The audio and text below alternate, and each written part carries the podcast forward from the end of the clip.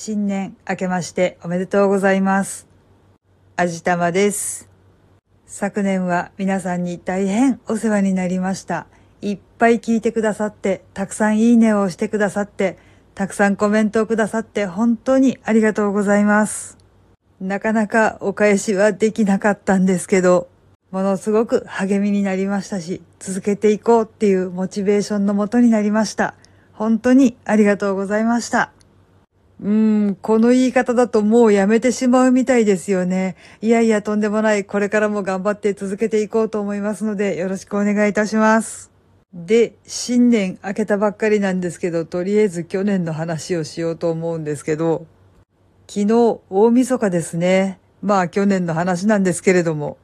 とりあえずいろんなものを使い果たしてしまったみたいで、夕べはこれの収録が終わった後に速攻で寝てしまいました。なので、除夜の鐘は聞いてないし、夫に明けおめを言っておりません。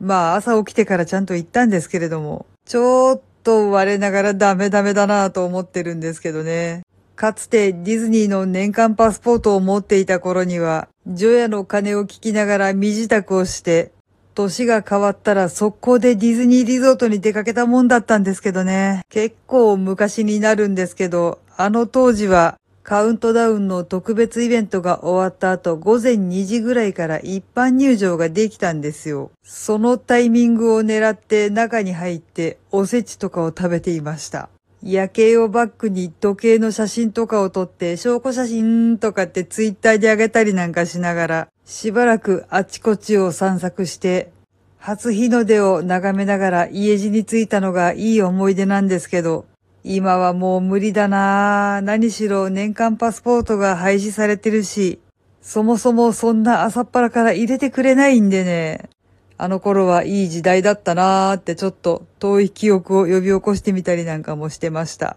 すいません。しょっぱなから話がだいぶ飛んじゃってるんですけど。とにかく今年も一年楽しいことたくさん見つけていい年にできたらいいなーと思っております。当面の目標はこの配信を継続していくことなんですけどね。まあ、あんまり気負わずにぼちぼちやっていこうと思います。はい。というわけで、今回は新年のご挨拶という名の、やっぱりただの雑談でした。この番組は、卵と人生の味付けに日々奮闘中の味玉のひねも姿りでお送りいたしました。それでは皆様、今年もどうぞよろしくお願いいたします。ではでは、バイバーイ。